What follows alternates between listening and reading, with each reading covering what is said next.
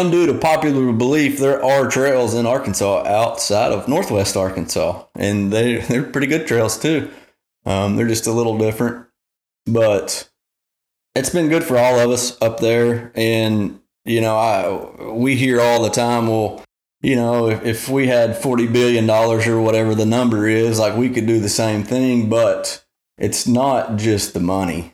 There's a lot of community buy-in that has to happen for something like that to go on. And yes, the money helps, but there's also money available from other sources.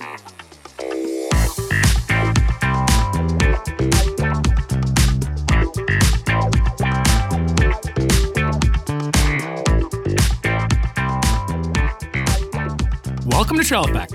I'm your host, Josh Blum. Trail Effect is a show that dives into the stories behind trails, the communities that embrace trails, and the people who rely on trails as a way of life. The goal of this show is to turn the stories you will hear from our guests into useful knowledge that can be applied to your community while providing some entertaining and inspirational content. Guests on Trail Effect include trail builders, board members, community leaders, volunteers, and regular people who really enjoy trails.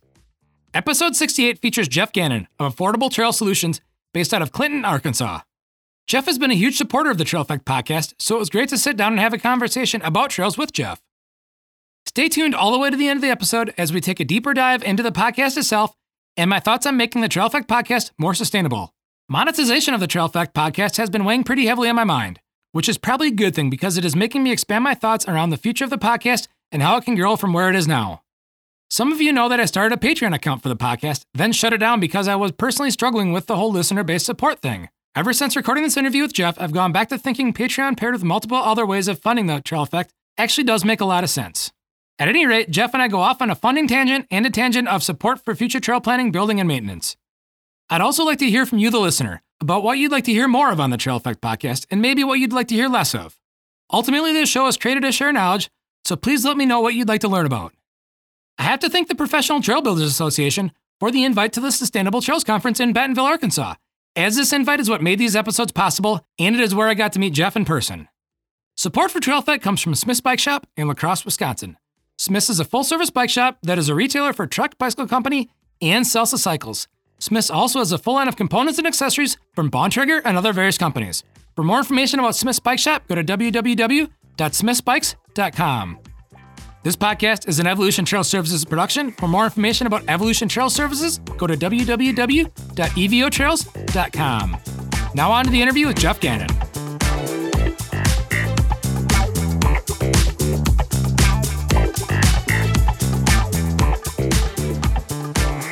Here we are today with Trail Effect. I have Jeff Gannon from Affordable Trail Solutions, Howdy. located in beautiful Arkansas. I don't know if anybody has done any mountain biking in Arkansas, but apparently there's some mountain biking in the state of Arkansas. Yes, there is. So how's it going today, Jeff? Pretty good. It's uh, good to be on. Looking forward to talking talking some trail. Oh yeah, we're gonna talk trails. Let's talk about just to qualify you, because we know I know who you are. We met in person at the Professional Trail Builders Association conference, but we met I don't know if you want to call it virtually or not, not in person. You know, way prior to that, as a you as a listener to the Trail Effect and and reaching out um, about talking about some potential topics long before we met in person. You know, when you were, I think you were doing some work with the Nature Conservancy in Arkansas. Yeah, that's right. So I'll just start with I'm Jeff Gannon with Affordable Trail Solutions. Uh, we've been professionally building trail for almost four years now, I guess. Um, we mainly work in central Arkansas, and uh, we've been super blessed to stay busy in this part of the state and not have to travel. So, yeah, we mainly specialize in a more natural setting for trail, kind of work with the land and uh, use what's already there and accent it that way. Tends to um, tends to work out better for us.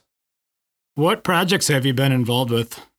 So we'll just start with the first, our first professional contract was with the Nature Conservancy of Arkansas at Rattlesnake Ridge. Five and a half or six miles of some pretty technical trail and some uh, lots of rocks, lots of seep water. Uh, we learned a lot on that project. We've done several other small municipality just local trails, NICA trails. I have another big nature conservancy project we just finished up last year with the Bluffton Preserve. It's six and a half miles of some backcountry single track rock, really unique riding. Haven't really seen that type of stuff anywhere else in the state. It's kind of Moab ish on certain trails. Beautiful preserve. If you hadn't been up there, go check it out. It's definitely worth the drive. Um, there's also a house on site and give it a little plug that you can Airbnb from the Nature Conservancy and stay the weekend. A term that you just said that I find a lot of in Arkansas, but don't find a lot in other places, which are seeps. You want to explain what that actually is? And they're everywhere in Arkansas. Yeah, so a seep, wet weather spring, um, you know, springs, there's all kinds of names for them. But basically, the way that our geography is, is geology, excuse me, is especially in the Ouachita's, the way the plates collided and make the ridges running east and west. Um, just think of it as a bunch of plates on top of each other and you squish them together and make a peak. Well, the water goes down in those layers on top of all these ridges and goes down underneath and comes out down at the bottom. And there's underground aquifers and lots of other things that um, that have to do with how the water comes out, uh, lake levels, and all kinds of things. But it really makes it hard to build trail in the springtime here. Yeah, I noticed when I've been to places like Lake Leatherwood that sometimes those seeps are going year round. And I don't know, you know, I haven't personally followed the weather trends in Arkansas, but I have personally followed the weather trends in Wisconsin. And it seems like ever since 2016, we got, you know, we we've gotten a lot of pretty heavy rain events, otherwise known as floods. And those seeps in those springs have, it seems like those aquifers have been replenished. And I know where I live, there's a lot more water coming out of the ground in places where typically you don't see water coming out of the ground. A lot more people getting beaver systems putting in, put them in their basements, you know, and just a lot of, just a lot more water. Is that something, is that a trend that you guys have seen down there as well? You know, I think so. Um, we started dealing with the wet weather spring stuff at Rattlesnake and really battled it and just slowly learned. You know, it didn't have a whole lot of it at Bluffton, but did have some. But now, uh, this new job we're on is back in the Rattlesnake area, and it's it's worse than Rattlesnake was. So, and, and it's rain dependent. I personally think it has something to do with the lake level. There's a lake nearby and I think a lot of it has to do with the level of that lake and the pressure that it puts on the underground aquifers, but there's, I have no scientific backing for that. yeah. Well, as you've learned, when you spend enough time in the woods, you start to follow trends if you're paying attention. Yeah, for sure. It's, uh, you know, we've had lots and lots and lots of rain this spring. Everything's soaking wet. Uh, it's been, been pretty hard to deal with. Just had to lay it down and come back when it dries out type thing. Yeah, that's something that actually, you know, for me personally has came up from a how to deal with this from a mental standpoint, you know, because we got like even just as like I don't know what it was like in Arkansas last year, but in Wisconsin we got a really early spring and it was pretty dry. And we could get out and ride or do whatever your your form of outdoor recreation is. And this year it's, it's like never ending. I look at the long term forecast, uh, the 10 day forecast, and I'm still seeing 30 degree temperatures for lows up here, you know, extending into what would be basically early early May. And I've talked to friends, and I joked this morning. I texted a couple friends. I said, "Hey, like, this has got me like pondering so many different things that I'm now pondering how and why the Pez dispenser was created." yeah, it's um it's starting. I think our we have a drying trend coming. It's 80 degrees a day and the wind's blowing about 40 miles an hour. So that'll help. I am jealous. But, yeah, is, it's it is 45 and raining here. Oh man, yeah, you can have that. We'll take our seeps. yeah, for sure. Let's go inside the industry. One of the things that I had brought up to you when we were emailing back and forth is you know, industry support and just, and this is where we're going to get into what I call refer trail talk, but industry support for trail building and trail advocacy.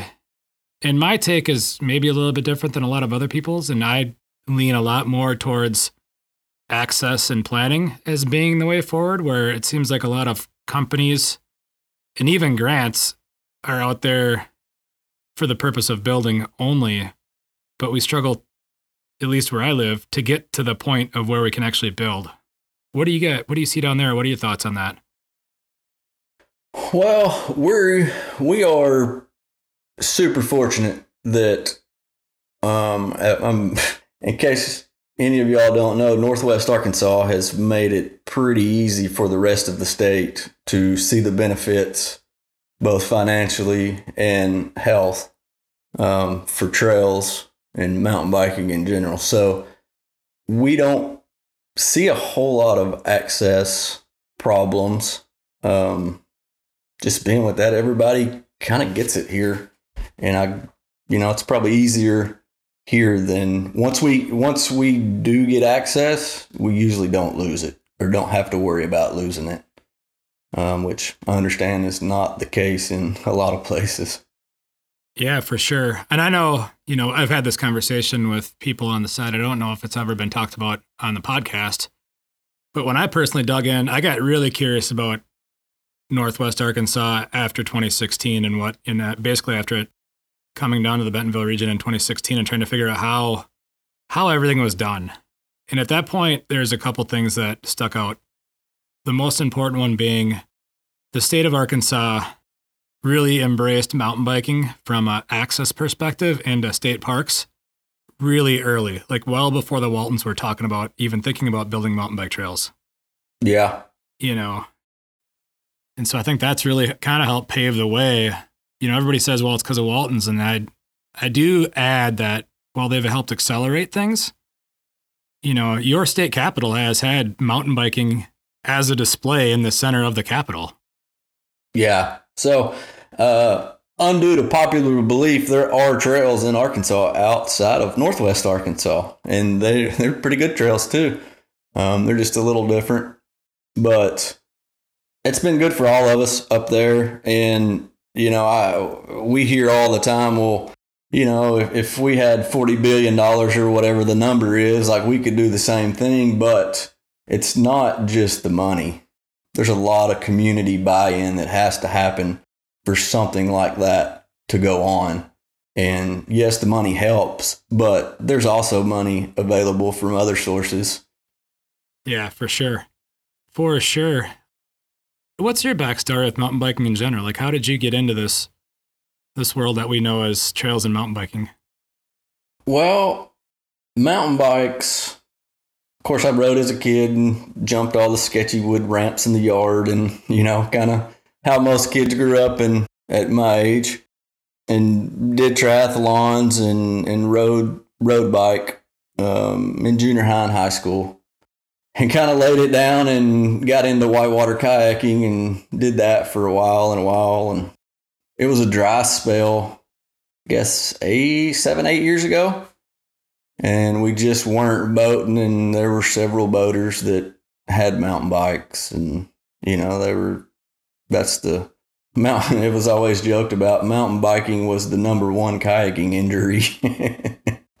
so I kind of knew about it, and uh, a friend of mine let me borrow his bike, and I brought it home and kept it for two or three days, and just started riding around the yard and doodling. I was like, man, I remember how much fun this is, and uh, that kind of led into I didn't want to drive 40 minutes over to Woolly Hollow at the Enders Fault Trails. And we've got some acreage here that we live on. It's my wife's family. And uh, I started kicking leaves with my feet. And I did that for about 200 foot. And I was like, man, this is really hurting my leg. So I moved to a rake and raked for a while and then thought, if I had a backpack blower, it would make this a lot easier. So that was kind of the start of mountain biking and into trail building as well. So what did you what did you end up building then on that property? We've got almost two miles here.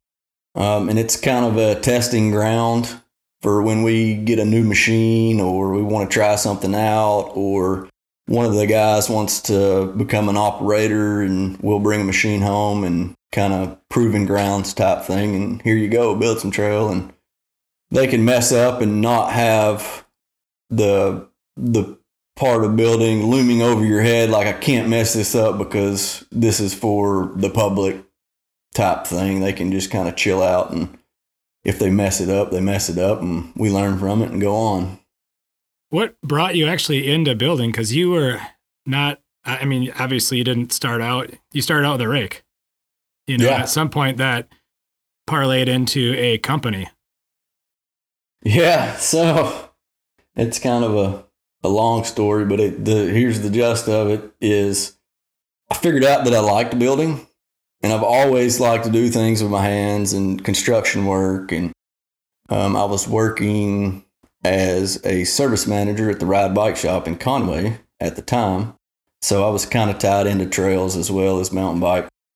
And just started volunteering uh, for the Nature Conservancy and they had a couple volunteer days up at the Bluffton Preserve, and this was oh 2016 ish.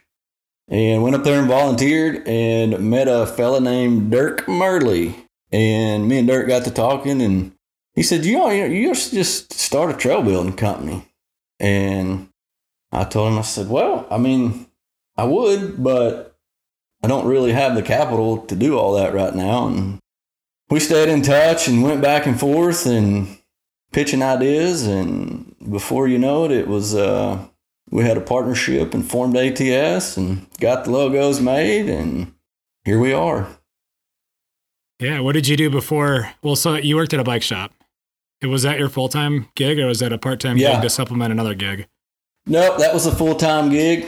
Um, I was working for a monument company before that, uh, Sandblast and Tombstones, and basically started weaseling my way into the bike shop. Started out as their social media person, taking pictures, getting posted, just keeping up with stuff on social media, and got to where I was doing more and more and more. And then it's like, hey, you want to come in for a day a week? And it's like, yeah, I got Fridays off. I'll go into work, and then just more bike shop, less tombstones, and talked to Eric and just basically said, Hey, I got a spot for you if you want to go to work full time at the bike shop. I need a service manager. So that's how all that went.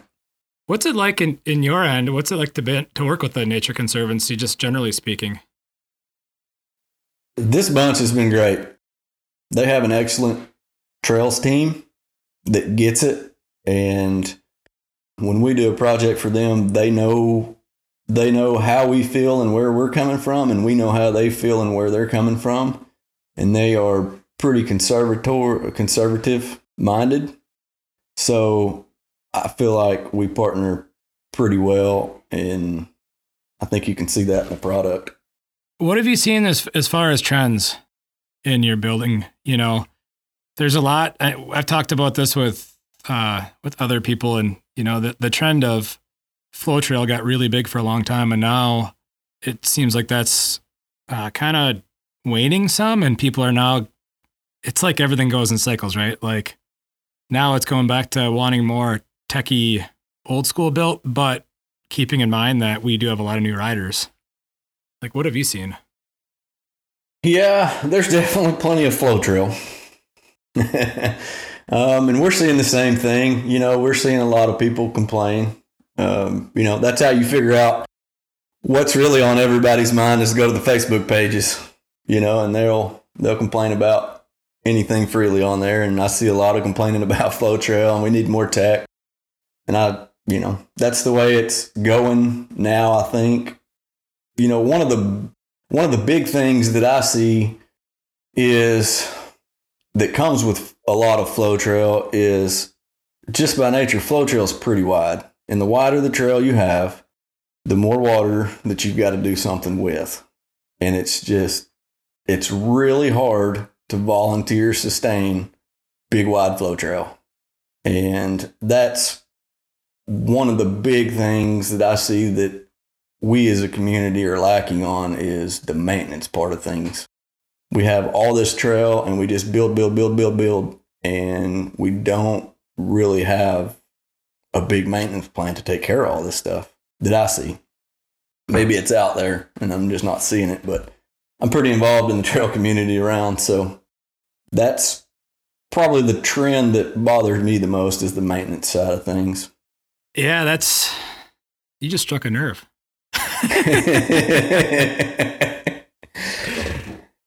yeah, it's uh it's a thing, you know, and I get it. There's a limited amount of volunteers and there are usually just a handful out of the pool of volunteers that are super capable of doing dirt, correcting drainage issues, and things like that.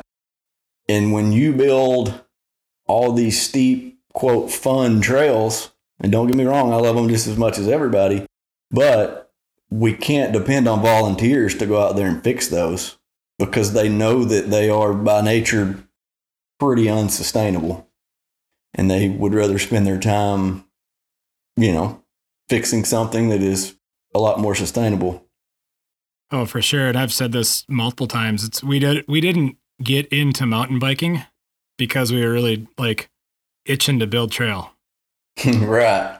You know, we got into into doing what we do, whether it's volunteering like myself or starting a company like yourself, because we learned how to build trail, but we still want to ride. I, I believe most people want to ride more than dig unless they do make it their career, you know, and volunteers typically, not everybody, I hate stereotype, but most volunteers have families. And a lot of them, most all of them, although it seems like there's a really a shortage of employees right now. Most of them have jobs. Yeah. You know, which which leaves you a limited amount of time to balance out what you have for free time, which is do I ride or do I dig? Yeah. Or weed, or sure. weed whack. Yeah. You know, and it's, I don't know, there's a, I'm not sure what to, what word I'm looking for here, but, you know, we're all too busy anyway. And I think that's part of what trails, you know, IMBA says, uh, more trails close to home, you know, and I think that's, I think they're spot on right there. And if we had more trails close to home and you didn't have to pack up and drive an hour to ride or pack up an hour to go do trail work, you would never be in that position where you were like, man, if I do trail work, I don't get to ride today and I'm not going to get to ride tomorrow. So it's going to be two weeks that I don't get to ride because I went and did trail work. Yeah, that, that struggle is real. Even Yeah. even for me, who I'm in a fortunate location aside from the weather, to where I can ride to ride and primarily make my garage my trailhead.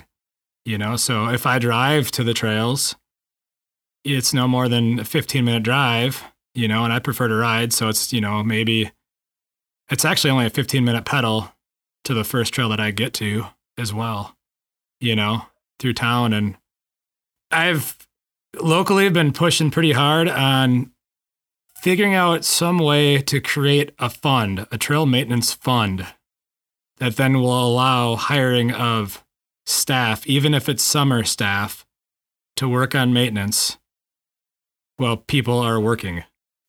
Yes. Yeah, that's uh that's something we're trying to figure out right now as a company and as a community member is how do we fix this we can't maintenance all these trails problem. And we're looking at, you know, GoFundMe's or Patreon accounts or something that maybe people could, you know, there's a lot of people that, that have more money than time and they should be able to help as well. Um, I don't, you know, I haven't figured out what that looks like yet, but I know it's needed. And we just have to move forward and try to put the pieces together. And I think that's probably the way of the future, maybe with maintenance. Uh, I'm not sure. You know, I just uh, throwing out ideas here. Oh, for sure. One of the ideas that I've floated locally that I definitely did not think of, I actually, I believe I pulled it out of Canada. There's a lot of trails in Canada. They're kind of Yeah. ahead of us in certain places. And that is a, a trail adoption program. And it's different than what a lot of people might think of when you say trail adoption, because a lot of people go to like adopt a highway you know, which is Yeah. litter cleanup, but trail adoption, you know, it's a little bit more technical than picking up trash, right? And so I've I've floated it a couple ways. It didn't, you know, bear in mind I don't have a case study locally where this has actually worked because I haven't gotten anyone to to bite into it yet, but I've floated it two different ways. One is you have you have the club get take a donation from a said company that wants to adopt a trail and that club then pays staff to do the maintenance on that trail in the name of that company. You know, so that would be one way to fund something. And the other way to do it, and I've had success with this through a trails club where a company, you know, there's always I think it's in November, it's or maybe it's October. It's like a it's like a day of giving. That's not Giving Tuesday, but it's a day of where where companies give back or volunteer across the country. And we had a really good success case where a local credit union had reached out to a trail organization. Now, what the, the tough part is here the trail organization is volunteer run, which means that all your crew leaders are volunteers and they need to take off of work the day that the company comes out. But the company comes out, you know, and, and this particular company split it up into two, into two shifts. There's a morning shift and an afternoon shift, and you get different groups of people.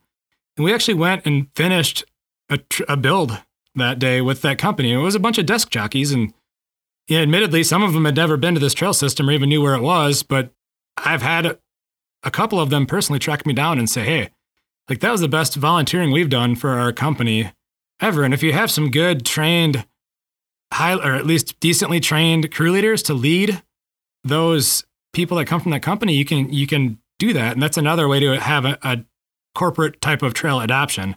It just requires a level of admin on whoever the whoever is either the land agency or a local trail club or whoever it, it is that's managing the trails, right? Right. There's all kinds of things you can do if you have someone that that is their job to come up with, you know, push projects through and set up all this stuff. Um, around here, we're 100% volunteers as far as I know. And it's just really hard after you work all day to come home and work all night on trail stuff. What do you see coming down the pike for affordable trail solutions? What kind of stuff are you looking to get into? What projects do you kind of maybe have on on on tap that you maybe can talk about? Yeah, so I think I can talk about our current. Just I'm not going to name names, but um, we've got a current contract for seven and a half miles. That's going to keep us busy till October ish, and we've got a few other things in the pipe. Um, a couple small NICA projects, and that's really it right now. You know, luckily we never really had to worry about work you know, we get to the end towards the end of a job and something else will pop up. There's a couple big projects coming up in Little Rock. I'm sure we'll try to throw our hat into into those and stay local the best we can. One of the things I noticed with you, your company, is that you're getting into the drone industry. Yeah. So I bought a toy. I've had a drone for a long time, and it was an old DJI Spark, and I don't know if anybody's ever had one, but the camera's not that good. And I was using a phone, and now I'm an old dude, and I couldn't see the phone and where I was flying and all that jazz. So we kind of, at our yearly ATS meeting, we talked about we wanted to be more of a presence on YouTube and social media, and not just the like, hey, look what we're doing, but more on the education side of things and teach people how to maintenance trails and what to look for and just you know stuff that we think is basic but if you're not a trail builder you probably never really thought about it. So the drone's kind of part of that and we're just gathering up all the toys and tools right now to to get going on that and it's kind of like the volunteer thing. That's what i do in my spare time and as y'all that own businesses probably already know that the spare time's few and far between.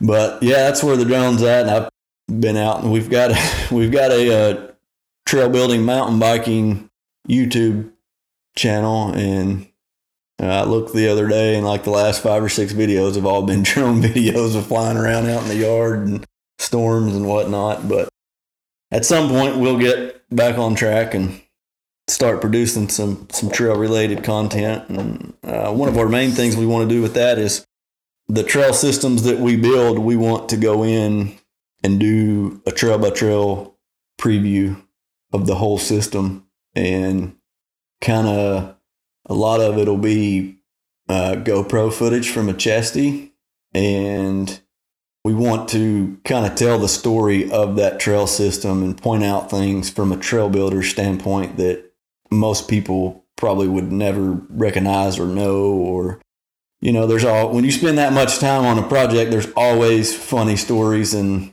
why this is named that and you know every trail has a story and that's kind of a lot of what we want to do is tell the story of the trails we've built and did i hear you correctly early on is that you're looking at helping train people on the maintenance side of things? Yeah, so we've done a little of that. Um, there is a Lake Nixon summer camp, uh, super awesome organization.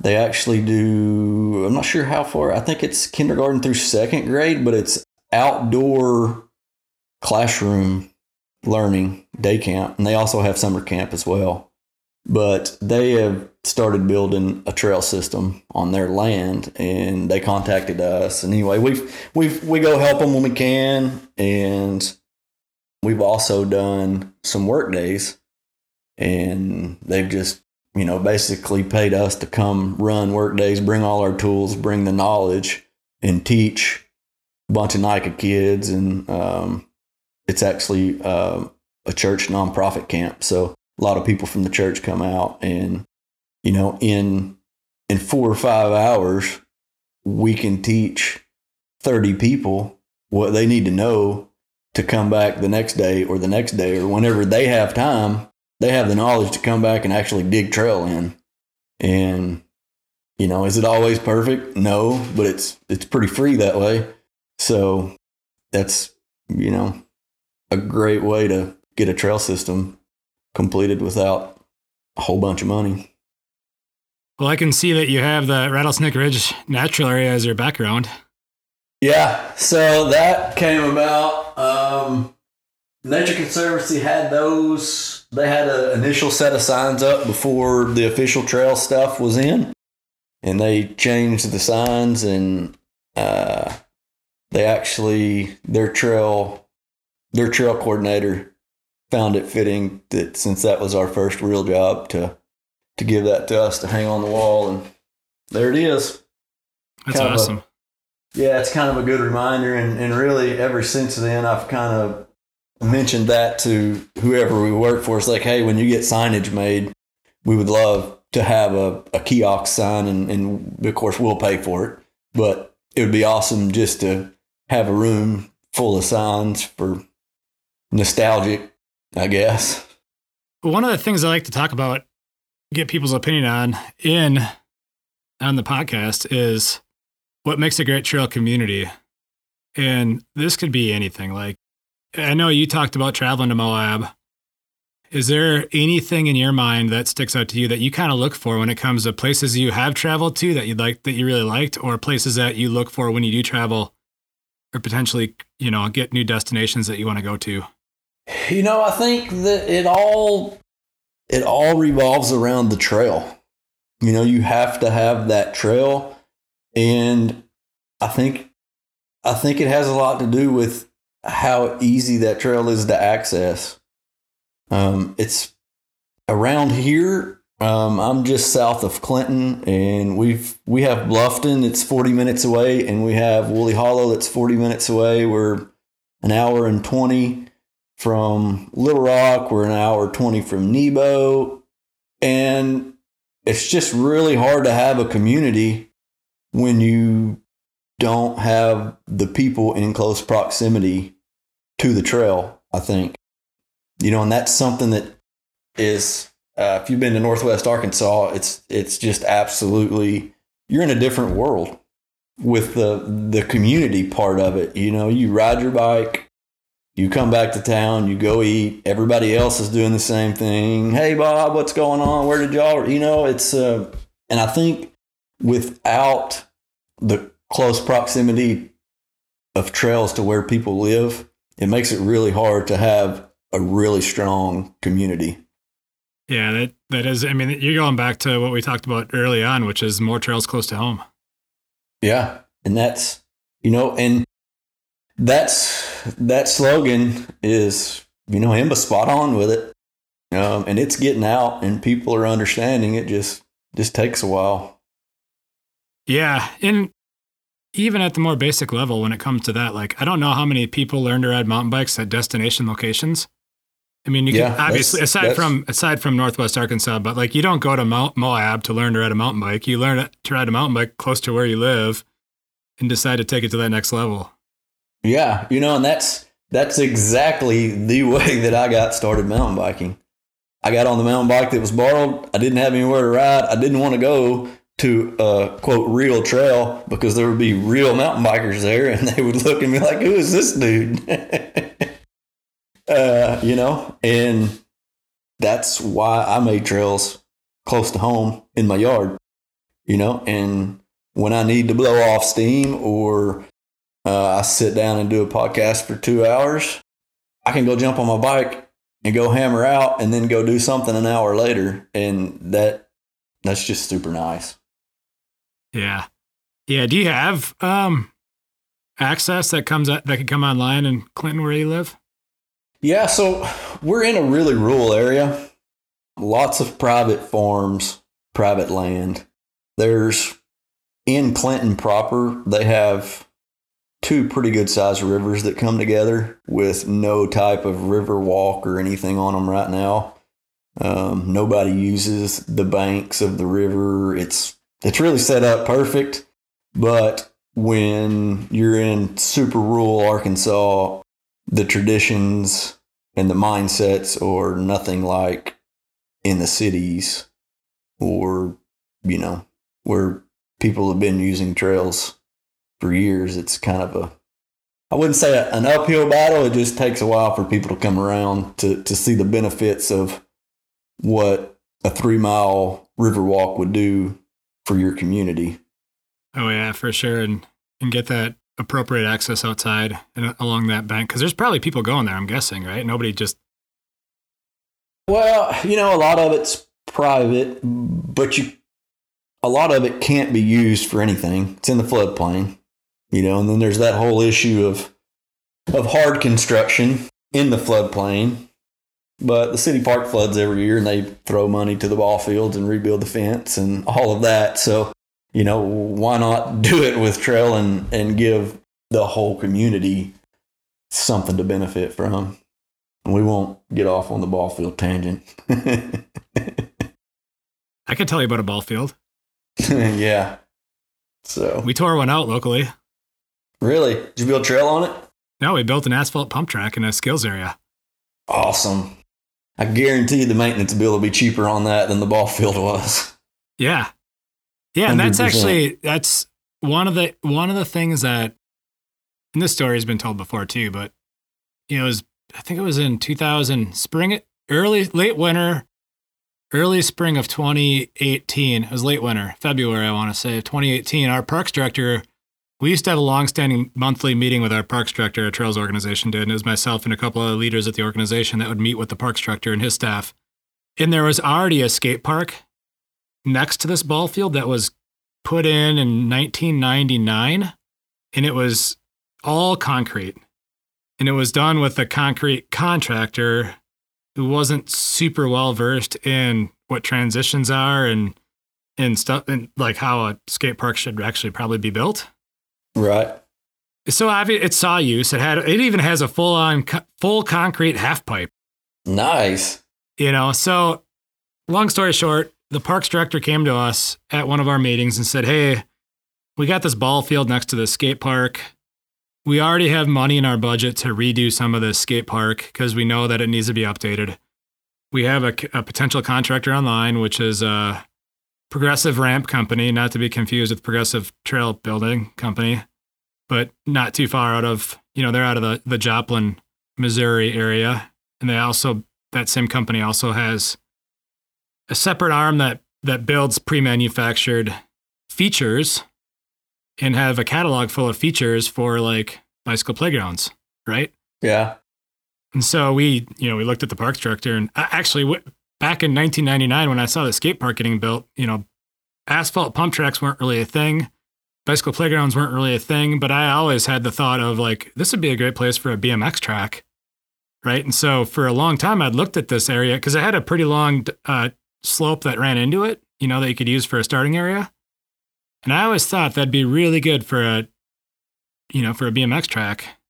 And they were, I think we kind of, we look at asphalt pump tracks as being re- really new, but yeah, it's it's it's basically a BMX track with pavement on it. but in in like you know top level BMX tracks, we're already paving corners and stuff, right? You know, and so it's really it's it's not that new. It just has now been in, introduced into parks as park amenities, right?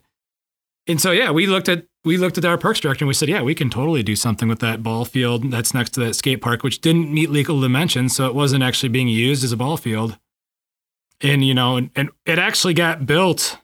It went from, and I give a lot of credit to, our, to the executive director of our of our trails org for this. It went from that conversation to cu- cutting the ribbon and being 100% complete in that calendar year. We opened it Ooh. to the public in October of that year. That's uh, that's pretty special right there. That's a super the accelerated timeline. That is definitely not the speed of government. no, that is not the speed of government. But you know, and it's funny because myself and that executive director were in Bentonville in June of that year, and he had he'd already had a a preliminary layout and plan for the asphalt pump track and the skills area, and how it seamlessly runs into the skate park, so you can actually transition from the skate park to the pump track. And we were listening to Gary Vernon talk about how certain things get built at a certain pace in Northwest Arkansas. We looked at each other and we're like, yeah, we can we can do that too. Right. Just watch. you know, and it happened. And that was all the all to that executive director's credit. Like he he took that one and he ran with it and he did a really good job with it, you know, and and I and even to this day like we're having a really rough spring, right? for in terms of weather. You know, it's raining out again right now. And literally, I have people talk to me and say, or will message on Facebook and say, Where can we go ride? It's like, well, the trails are muddy, but there's this thing called the asphalt pump track. And while it's not a full trail system, it's a place you can go. Unless it's covered in snow and ice, you can really go there year round. Yeah. Stuff like that's really good to have around. We're running into that here and addressing that problem of, hey, we're in town for three days from, you know, we're from Michigan. There's snow on the ground. We're coming to Arkansas. They get here and it rains for three days. Well, those folks need somewhere to ride too. And I think everybody down here is finally realizing that, hey, like we've got to do some hard surface stuff. Yeah. And it has, you know, they did a good job up and they've done a good job, obviously, in the Bentonville area, especially in Rogers with the rail yard when they finally paved that. Yeah, that place is sick, man. It, uh, I, you know, I, I, I never went up there. Uh, it's been, it's been there for years. But every time we were in the area and wanted to go by, it was closed because it had rained in the last two weeks or whatever it was, you know.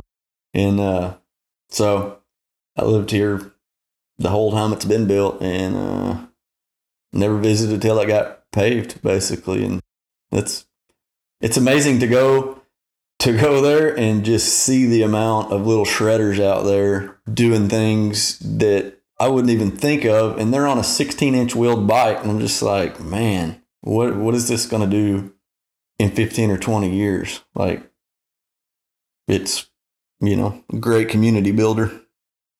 Well, and hopefully in 15 to 20 years, features in parks like the rail yard, maybe not to that scale, but maybe a smaller scale, although it would be awesome to have that scale everywhere, become a lot more mainstream like swings and slides and jungle gyms and monkey bars. Yeah, it's it's definitely coming here.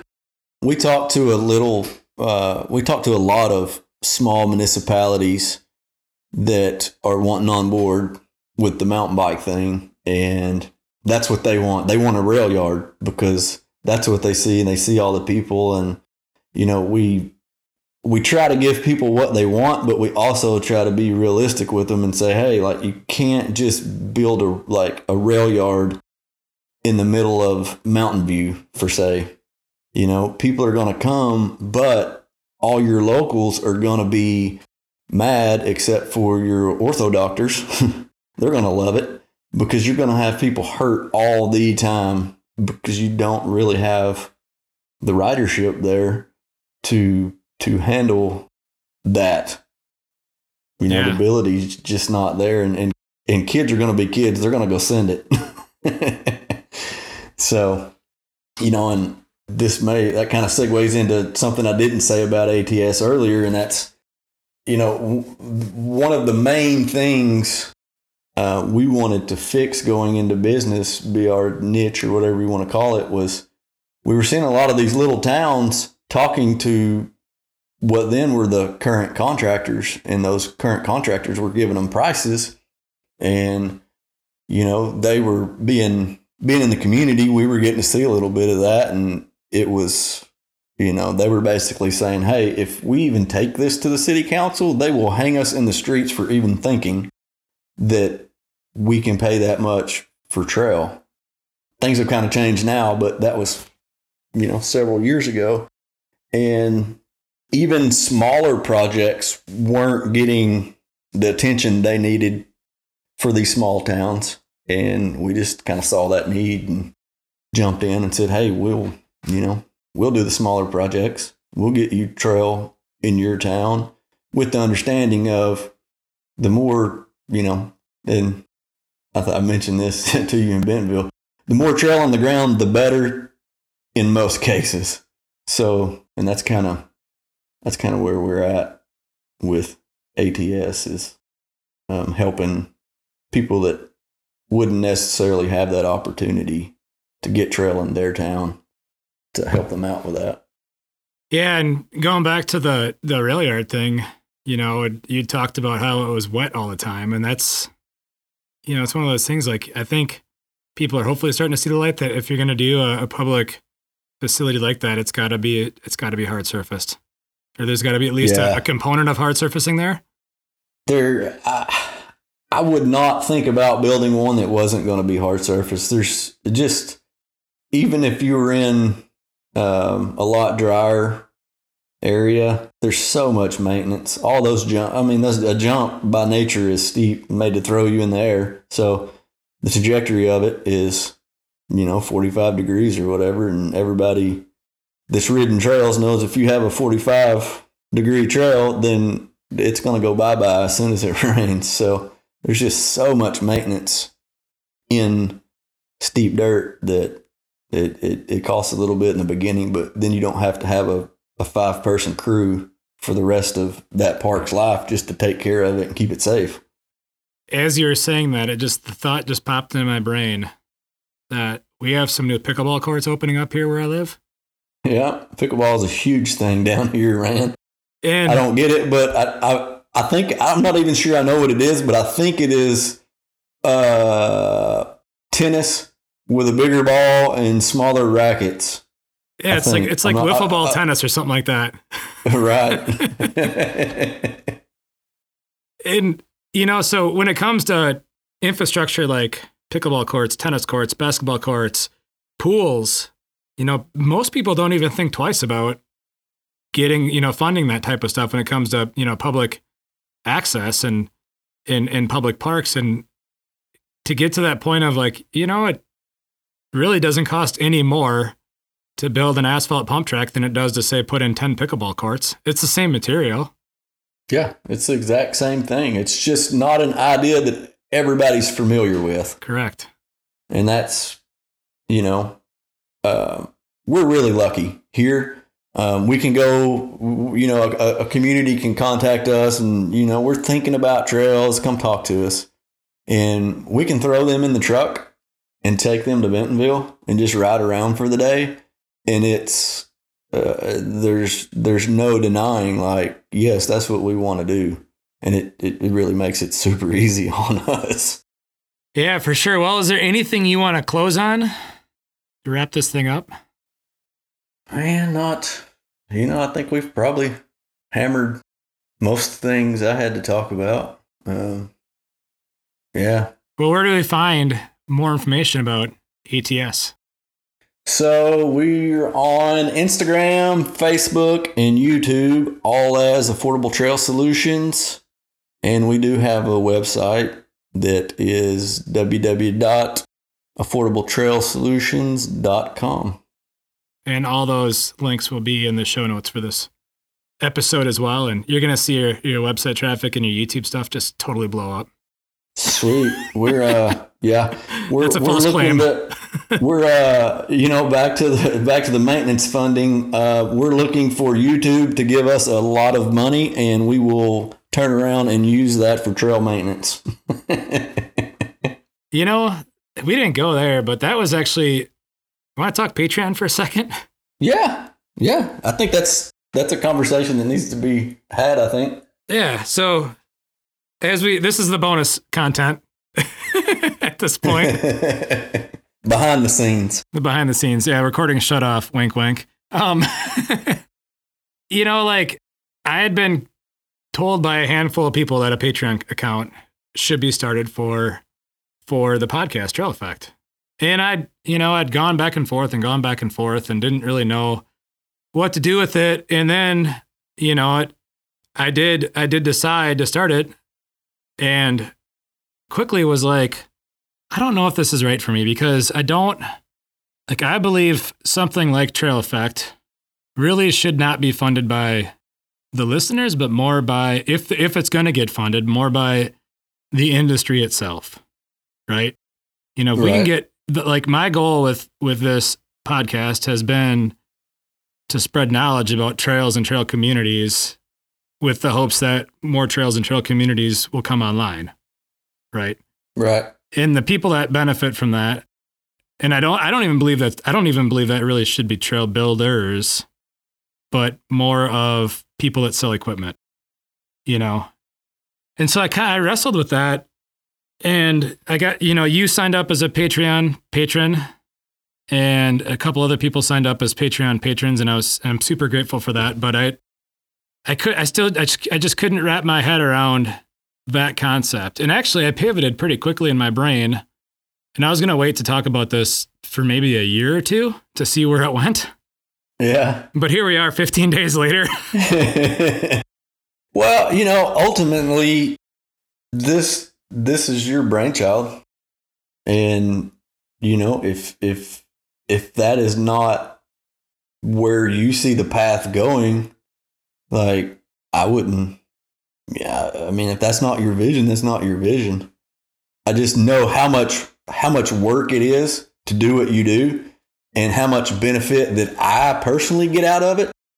And you know, I don't know how many how many views you have or whatever the podcast world calls them, but I'm pretty sure there's a lot of people that get a lot of value out of this podcast. And I look at it as I don't really want this podcast to go away because you get burnt out or don't have time or whatever the reason, you know. And personally, I think it would be cool if you somehow made enough monetary gain that you could work part time doing the regular job or whatever. You know, there's always different scenarios, but I personally find a lot of value in it, and I just wanted to convey that to you, and I hope I didn't push you in, in, in that direction. No, that's actually, that seed was planted long before you. In fact, it's been planted pretty heavily by my girlfriend. Yeah. Um, cause Yeah. she, cause she see, you know, she's not a, she's not even really a mountain biker. She's going to get into it potentially, but she sees the work that I put in and there, you know, and I, this is, I'm not a professional audio guy. I don't have, you know, my, I've, have I gotten more efficient at all of it? Yeah, but it does take a lot of, it does take a lot of time to edit, you know, a show and get it up to the quality that I want to put out. And I still, every show I put out personally, like I, I find issues with the audio, and some of it can be correctable, some be, some of it can't be correctable. Some of it I spend a bunch of time trying to figure out how to correct it. You know, thankful, Yeah. thanks to things like YouTube, right? right. I mean, you, YouTube is YouTube is huge. Um, you know, and and so you you are right.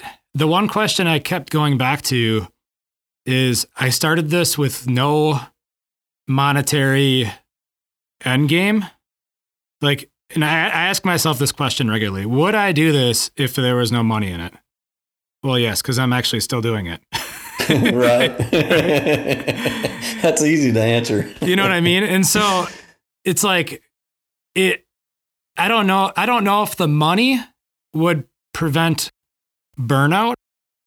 Um, I yeah, I've struggled with that in other aspects of life. You know, we I think as humans we all go back ebb and flow with with things we're into. I personally like I get really energized coming off of interviews like this. Like that to me, like I was truly curious when I started this podcast. I did it. I did it for a couple of reasons, but one of the big ones is that I wanted access to people to ask questions to about trail building, and I figured if if I had a platform where I could share those answers with the world, however big that may be, I could I could maybe get access to to getting questions answered, right? Yeah. And hopefully people would find value in it. And so that was really, you know, on the most basic level. And it's open doors that I never saw opening either. Like, I mean, I I still get like I still have to pinch myself, you know, and people are like, "Yeah, I'll do an interview with you." Really? Yeah. You know, like you know, and and then this is where we're gonna go side. Well, let me finish my thought on this. So, in the, we're sticking on Patreon. Once that got started, I, I quickly pivoted in my mind to like, okay, this is coming in. How can I parlay this venture into a way to give back to trails for maintenance? You know, so that was one of the things that I actually thought of is can I, you know, like, you know, we were kind of going back and forth in email with like different companies that give back to to trails, right? And so how can Right. how can Trail EAffect do the same thing? And I I w- I would love to be able to say that at some point, Trail EAffect is able to to fund maintenance. I I, I prefer funding going to maintenance, planning, and advocacy to get to building because I think when you have the plan, uh, maintenance planning and well, for sure the planning and advocacy, that you can you get a really huge force multiplier to then fund trails. That is that is that is correct. You know, and so If you don't have if you don't have the plan and you know basically spend some money up front to get a good plan, it's you know it's probably not going to happen.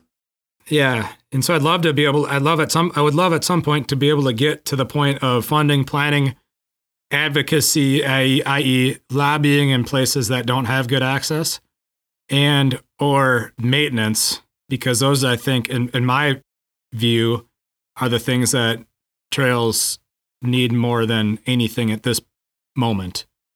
Yeah, I'm with you on that for sure. You know, so I had another thought, but I lost my. It, it escaped me. Oh, I know where I was going to go. I might cut this out. We'll see. We'll see how spicy I get when I'm editing. So you listed a bunch of companies that give back. Um, some of those companies I t- I definitely agree with. One of those companies I'm really confused on, and the one company that I'm really confused on is Fox in the Trail Trust. Yeah, so I didn't know anything about that until uh, we were talking through email, and I just was I'll just look look them up. You know, I knew Specialized had their Soil Searching, and a few other companies uh, give one percent or one dollar per sale or whatever it might be. But yeah, and I, I don't know a lot about their program, and haven't I haven't you know, personally, I haven't seen many of those programs uh, in the wild, live on the ground. So I don't know if that's uh, you know their home office area or what that is, but yeah, Yeah, so I've reached out to them multiple times. really, Yeah. Um, I initially reached out when I it was probably like, a di- like, you know, how feed works and things like Facebook, they know that you're into certain things. And so those things auto populate in your feed. Is that how that works? I think so. There's somebody smarter than both of us that did something mathematically that, that if you, like- those- uh, if you I look up a mattress- out. Go ahead. I was going to say, if you look up mattresses for the next month and a half, you're going to see mattresses in your feed, right? Oh, dude, you don't even have to look them up. That's that's how we that's how we shop around here. Is we just say what we're looking for and then get on Facebook in ten minutes, and there it is. yeah, exactly. So the Fox Trail Trust thing came on my radar probably within 24 hours of it being launched. And I was like, oh, this is great. You know, because I've had other companies on the podcast that do this sort of thing because I truly believe that that's where the money should, a lot of it should come from. You know, Yeah. you can't, how do you expect to sell a mountain bike if you got no place to ride it or pads for whatever, you know, name your, name your, your item.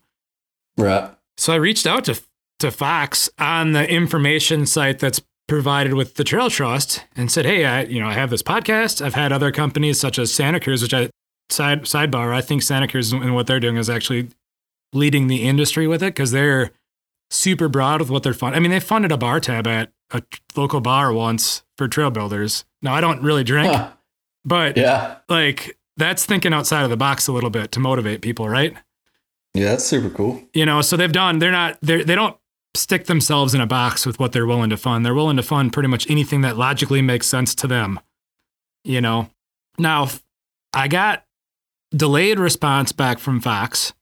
It took a while and it went and it took actually i think maybe me saying hey like a you know and i don't like to bug people but in this one i'm like this is a person in the industry they're a company that's looking to get outreach about their trail trust thing. Maybe I can help provide it and at least educate people and myself on what the trail trust actually is. And when I finally did get through to them, I kept getting questions like, "What? Are, how many people are listening to your podcast? What are your numbers like?" You know, basically trying to qualify me as a person or a podcaster and whether or not they should take the time to go on the podcast. And and I get that. I don't, you know, I don't like to waste people's time. But it was the first time that I really got grilled on that from anybody. You know, I, and I simply responded at one point. I just said, "Look, all it really I've I don't get any I don't make any money from this. This is a side project for me. I really truly enjoy trails. I really truly enjoy promoting what is happening with trails and especially companies such as your own company that wants to help help give back to trails. All you really need to do is invest an hour of your time and we'll, and we'll stick a show out there." And it just went nowhere. And so Huh. it, it was it's it's it was frustrating to me because I'm like, look, I'm trying to help you do your job. That's how I kind of how I looked at it, and maybe Yeah. that's a little elitist or a bad way for me to say that.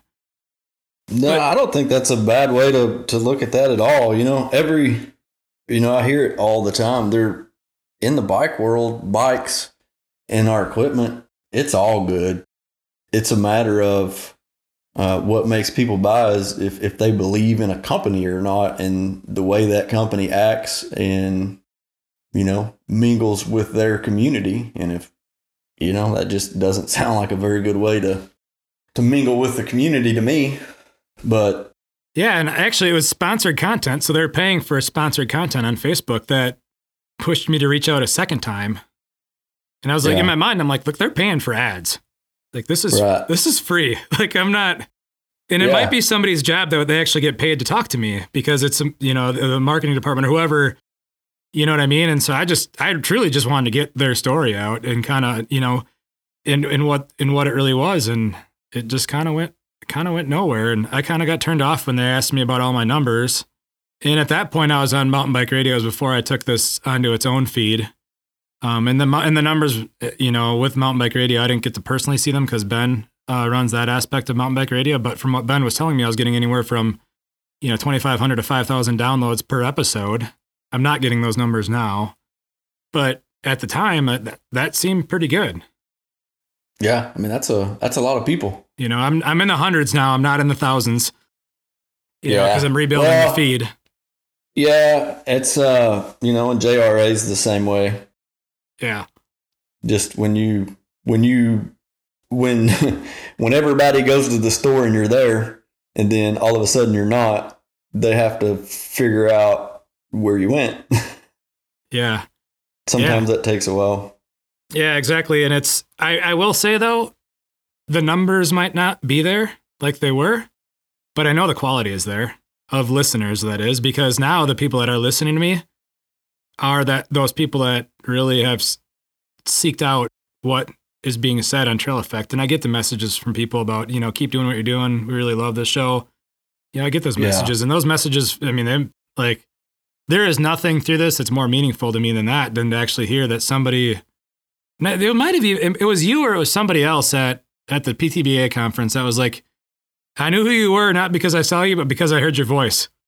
Yeah so we were we were in the uh the um at the hub bike lounge there at the arkansas trail builders with oh, with Phil, Penny and, and Aaron. Yeah, and- Phil, Phil and Aaron and Woody and um, the Trailblazer bunch.